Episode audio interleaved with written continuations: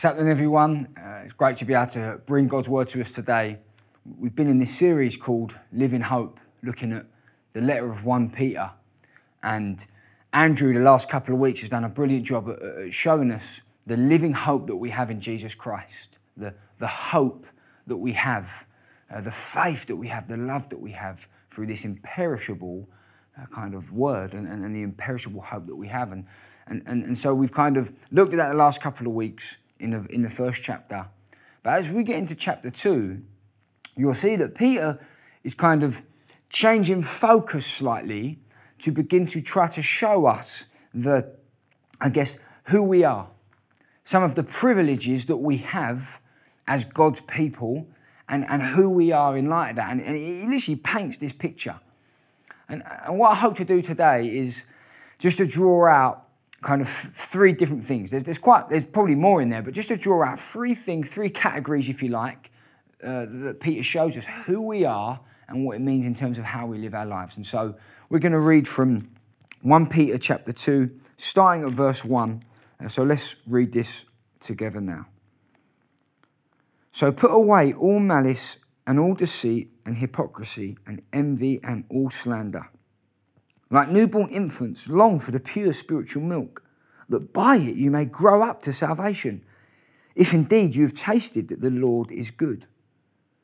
As you come to him, a living stone rejected by men, but in the sight of God chosen and precious, you yourselves, like living stones, are being built up as a spiritual house, to be a holy priesthood, to offer spiritual sacrifices acceptable to God through Jesus Christ. For it stands in Scripture Behold, I'm lying in Zion a stone, a cornerstone, chosen and precious. And whoever believes in him will not be put to shame. So the honor is for you who believe. But for those who do not believe, the stone that the builders rejected has become the cornerstone, and a stone of stumbling and a rock of offense. They stumble because they disobey the word as they were destined to do. But you are a chosen race, a royal priesthood, a holy nation, a people for his own possession, that you may proclaim the excellencies of him who called you out of darkness into his marvelous light. Once you were not a people, but now you are God's people. Once you had not received mercy, but now you have received mercy. This is God's word. The, the first image that Peter begins with comparing us to comes in verse 2 that, that we're like newborn infants longing for the pure spiritual milk that we may grow into salvation.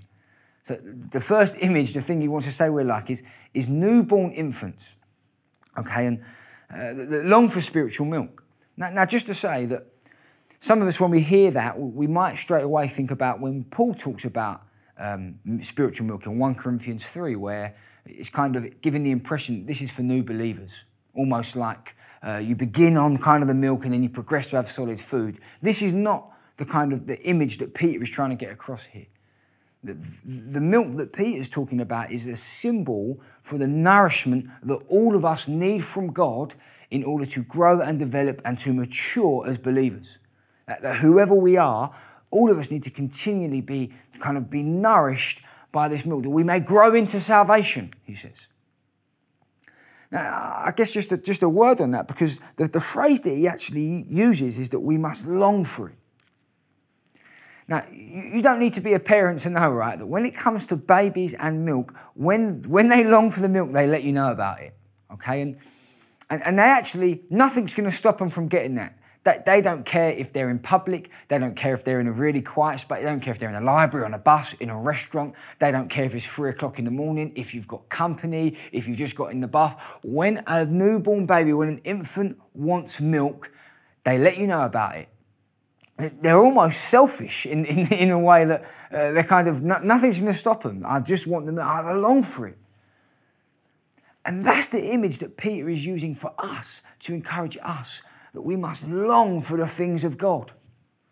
I want you to, to long to desire these things. And there's a, there's a challenge. straight away in that image is a challenge for you and I. Do we long for the things of God? Do we long for that spiritual milk to help us grow and develop and be nourished? Sometimes we long for things rather than we long for that. There's things that easily stop us, get in the way of that. So with a baby, nothing will stop it. For us, sometimes a lion, we, we long more for a lion than we do to kind of press in and to, to, to kind of long for, to, to hear God, to be in His Word, to be with His people. We long, you know, maybe a, a, a Sunday brunch for friends. Ah, I long just to be with friends rather than being with God's people and from being in His Word. We long to scroll aimlessly through news feeds and social media feeds. We long to do that and to connect with the wide world. We long more for that than we do to be in God's Word and to be in His presence. And so there's a challenge.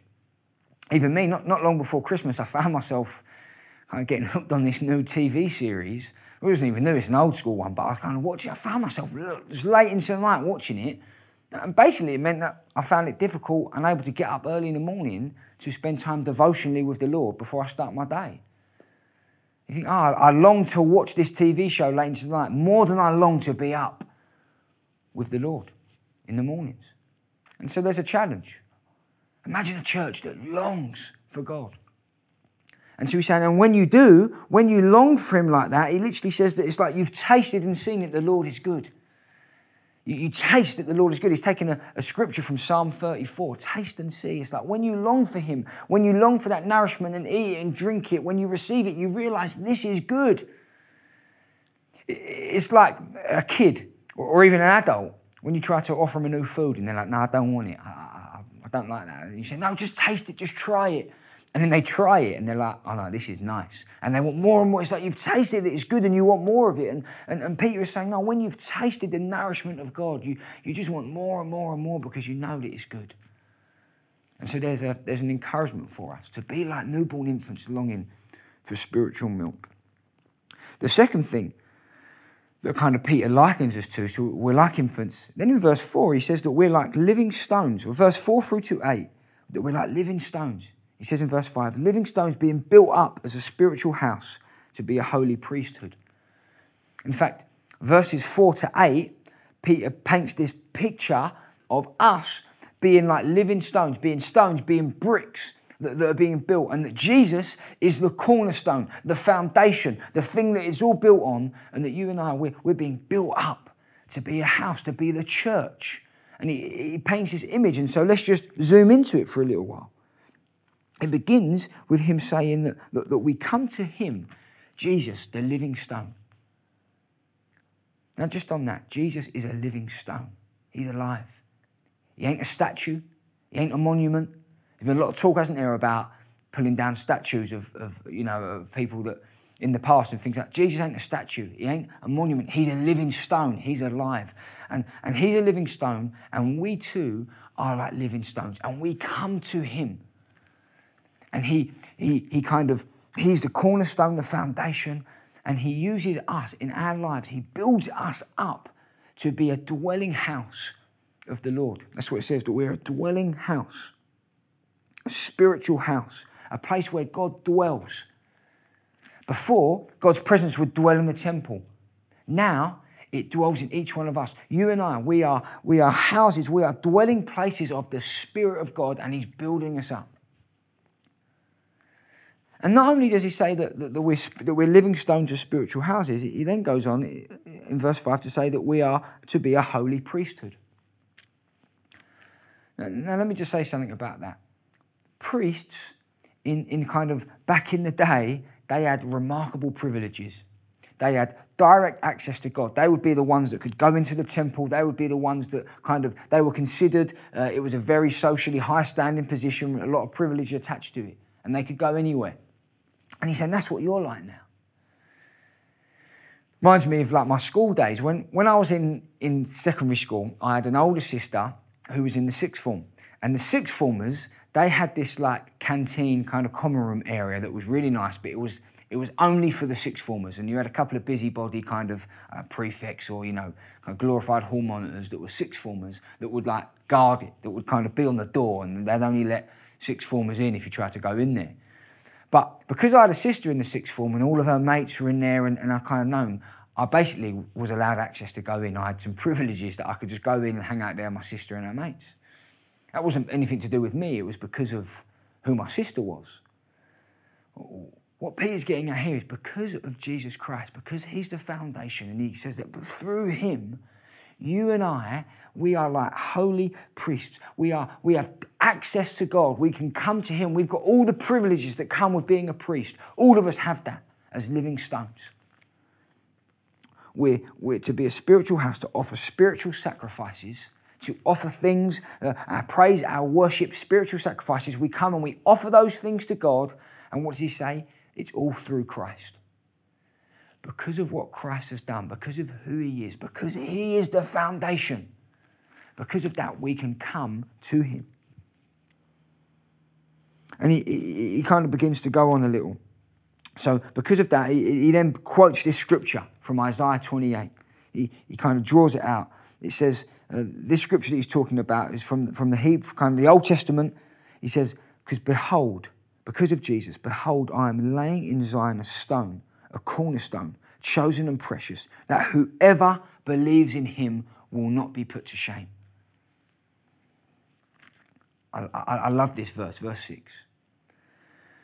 When you kind of read the Hebrew text, what's interesting is that the, the Hebrew word for stone, eben, okay, literally is, is where we get the, the name Ebenezer from. Eben means stone, okay, is uh, so it means a stone of help, the name Ebenezer. The, the, the, word son is Ben, which is where you get, it means son. Benaniah means son of. And so stone and son actually kind of, they're, they're basically the same word. And so there's kind of this wordplay going on here that is saying, Behold, I'm lying in, in, in Zion, I'm laying a, a stone, I'm laying a son, I'm, I'm, I'm laying down my son who will be a cornerstone, who's chosen and precious and whoever believes in him will not be put to shame. Whoever. This would have upset some people, by the way. What do you mean, whoever? Old, young, rich, poor, Jew, Gentile, it, it doesn't matter. Who, whoever believes in him, it says they cannot be put to shame. Jesus is, is, is, is in many senses the one who came that makes a way for us. And, and, and the reason that we won't be put to shame is because at the cross, Christ, the most honorable and perfect and spotless and righteous person, became the most shameful as he's, as he's killed, naked and stripped to a cross. Because the most honorable became the most shameful, it means that you and I Though maybe we have shame, though maybe we have guilt, we are put, in verse 7, in a position of honour. Our shame is replaced for honour, no matter who you are, no matter what you've done. And, and, and shame is, is quite, it's, it's a powerful thing because shame is, not, we don't only feel shame in the things that maybe we've done, but shame is also maybe things that have been done to us. Shame, things that have been done to us or said to us things that we've said or, or, or, acted. All of us can carry a sense of shame. But, but what Peter's trying to nail down is no, because of Jesus, whoever you are, whatever you've done, whatever your background, when you stand before God, it's not shame, but you have honor. Why? Because He's the cornerstone. Do you get it? That's why it doesn't matter whoever you are, because your family history is not the cornerstone your qualifications, whether you've got, whether you dropped out of 14 or got a PhD, the, your qualifications are not the cornerstone, are not the foundation of it. Your bank balance is not the foundation of it. Your career is not the foundation of it. You, you, you, kind of your heritage. None of that is the, is the foundation of your standing before God. Jesus Christ is the cornerstone and the foundation. And because of Him, because we come through Him, you and I can stand before God. This is what Peter is saying. That because Jesus uh, was, was, was scorned and put to shame, you and I get a position of honor. And because of that, we're being built up like living stones. Each one of us has got a part to play when it comes to building his kingdom. Each one of us is, is, is like bricks that are being built up to be the house. And, and Peter goes on in, in, in, verse 7 to say actually that, that the stone the builders rejected has become the cornerstone. Because, because Jesus was rejected, it's literally like you, you kind of got, you know, builders that literally are like, oh, yeah, you know, uh, you, you imagine builders building a house and they, they pick up a brick and they go, nah, not that one, that's no good. That's, that's what they did with Jesus. Oh, you say he's the Messiah? You say he's the Holy One? now we're going to reject him. We don't believe so. We're going to crush, we're going to kill him. He's not who he says he is. And because of his rejection, because Jesus was rejected, you and I can be accepted. Because Jesus was rejected, you and I can be accepted. That is, in verse 7, that is the basis of our honor. The basis of our honor, the foundation of our honor is Jesus' shame. But, but, but this is not the only point that Peter is trying to make with this verse 7 that, that the stone that the builders rejected has become the cornerstone. Because, you know, Jesus, Jesus came into the world, and it's, quite interesting because he was rejected by men, by the way. Men, they, they rejected him. You're not who you say you are. We're going to kill you. We, we want you dead. The people that he came to save rejected him. And one of the things that, the, one of the point that Pete is trying to make to a people that are in exile, to a people that are probably struggling, to a people that need to know the hope, the point that he's trying to make to them is that human unbelief cannot frustrate the purposes of God. Let me say that to you again. Human unbelief cannot frustrate the purposes of God. Nothing and no one can stop what God is doing. Nothing and no one can stop the purposes of God in building His church. And it's important that we hear that, especially at the end of, uh, kind of coming towards the end of a two year pandemic. Sometimes you can look and you think, oh, the, the, church seems like it's struggling. The, the church seems like it's in a difficult spot. Maybe that kind of we've lost ground. And you think, no, no, no.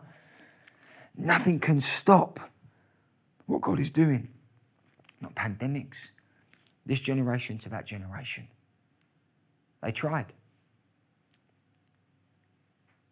You can abandon him. You can accuse him. You can arrest him. You can beat him. You can put a crown of thorns on his head. You can put a robe on his back. You can slap him and spear him. And you can crucify him and kill him and bury him. But you cannot stop him. Because the church he is building, nothing can stop it. Nothing can stop it. The gates of hell can't stop it. Death could not stop it. Nothing can stop the, the, the, the, purposes of God for his church in the nations.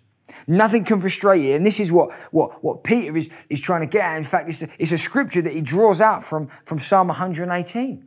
The cornerstone, uh, the, the, the, the stone the builders rejected has become the cornerstone. It was a prophecy. This was the plan all along. This didn't surprise God. He knew they would reject him, and he knew that it was part of his plan, and he knew that he would still establish and build his church, that even though they rejected him, he would be the cornerstone in the foundation. And so you get this kind of remarkable, I guess, encouragement to us.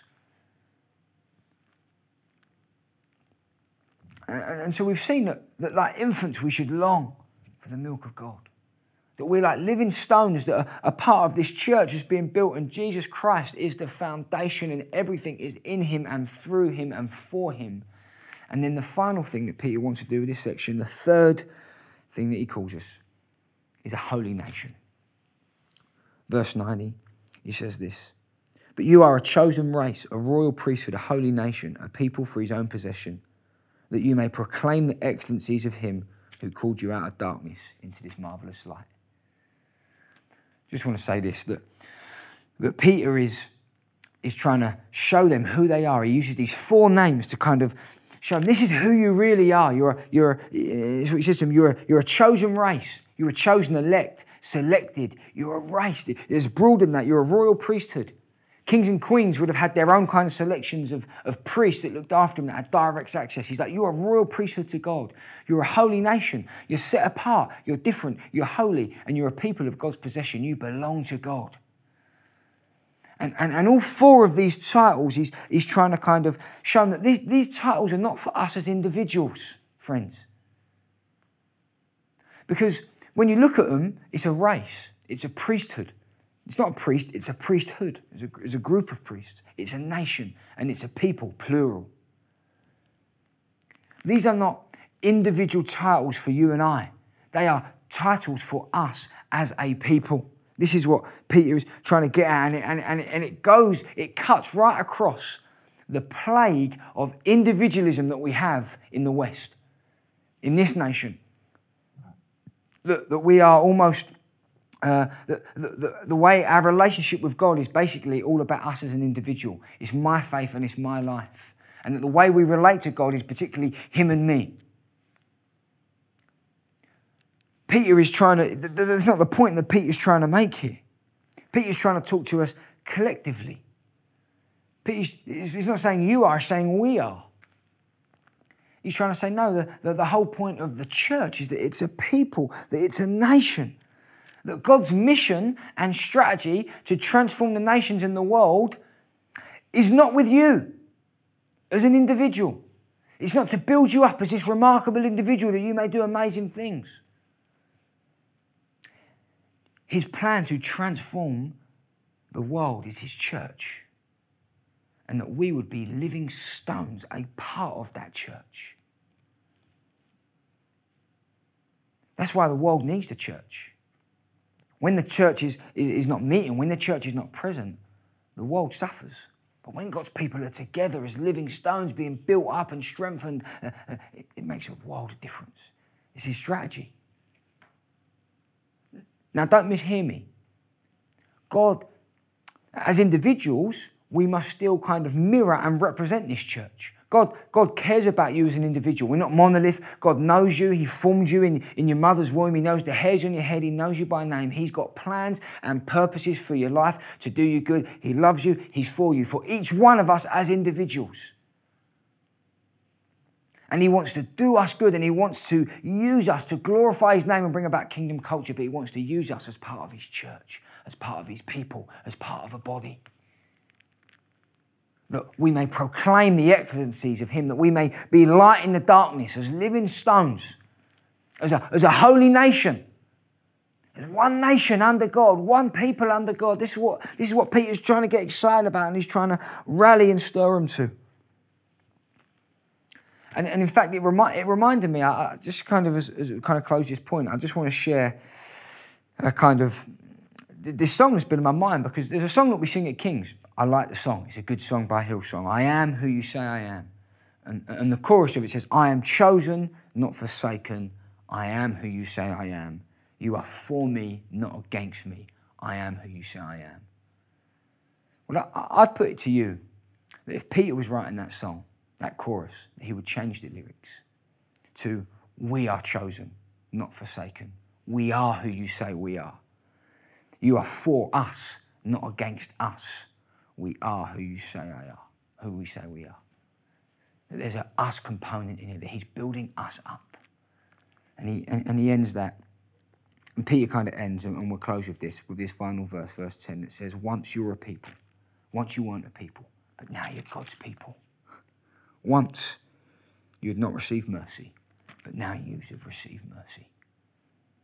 Once we didn't know God. Once we were in a position of shame, enemies of God, foreigners to God, strangers to Him. But now we're in a position of honor, friends of God, children of God, and part of a, of a kingdom, part of a living stone being built up as a dwelling place of God for His glory and for His kingdom purposes. And whoever you are, whatever your background, whatever you've done, there's an, an invitation from Christ to believe in Him and to receive mercy and to be caught up in all the things of God. In Jesus' name. Let's pray together. God, we thank you for your Son, Jesus Christ. We thank you that He's been made the cornerstone, the, the foundation, and that we are living stones being built up, part of His plan, part of His church. And I want to pray for all of us. Help us Lord, help us to be a people that long for the things of God. Help us to be a people that know what it is to be living stones being built up, dwelling place of your spirit. And help us to know, Lord, that we're a part of a church, that we're a holy nation set apart who've received mercy. We pray in Jesus' name. Amen.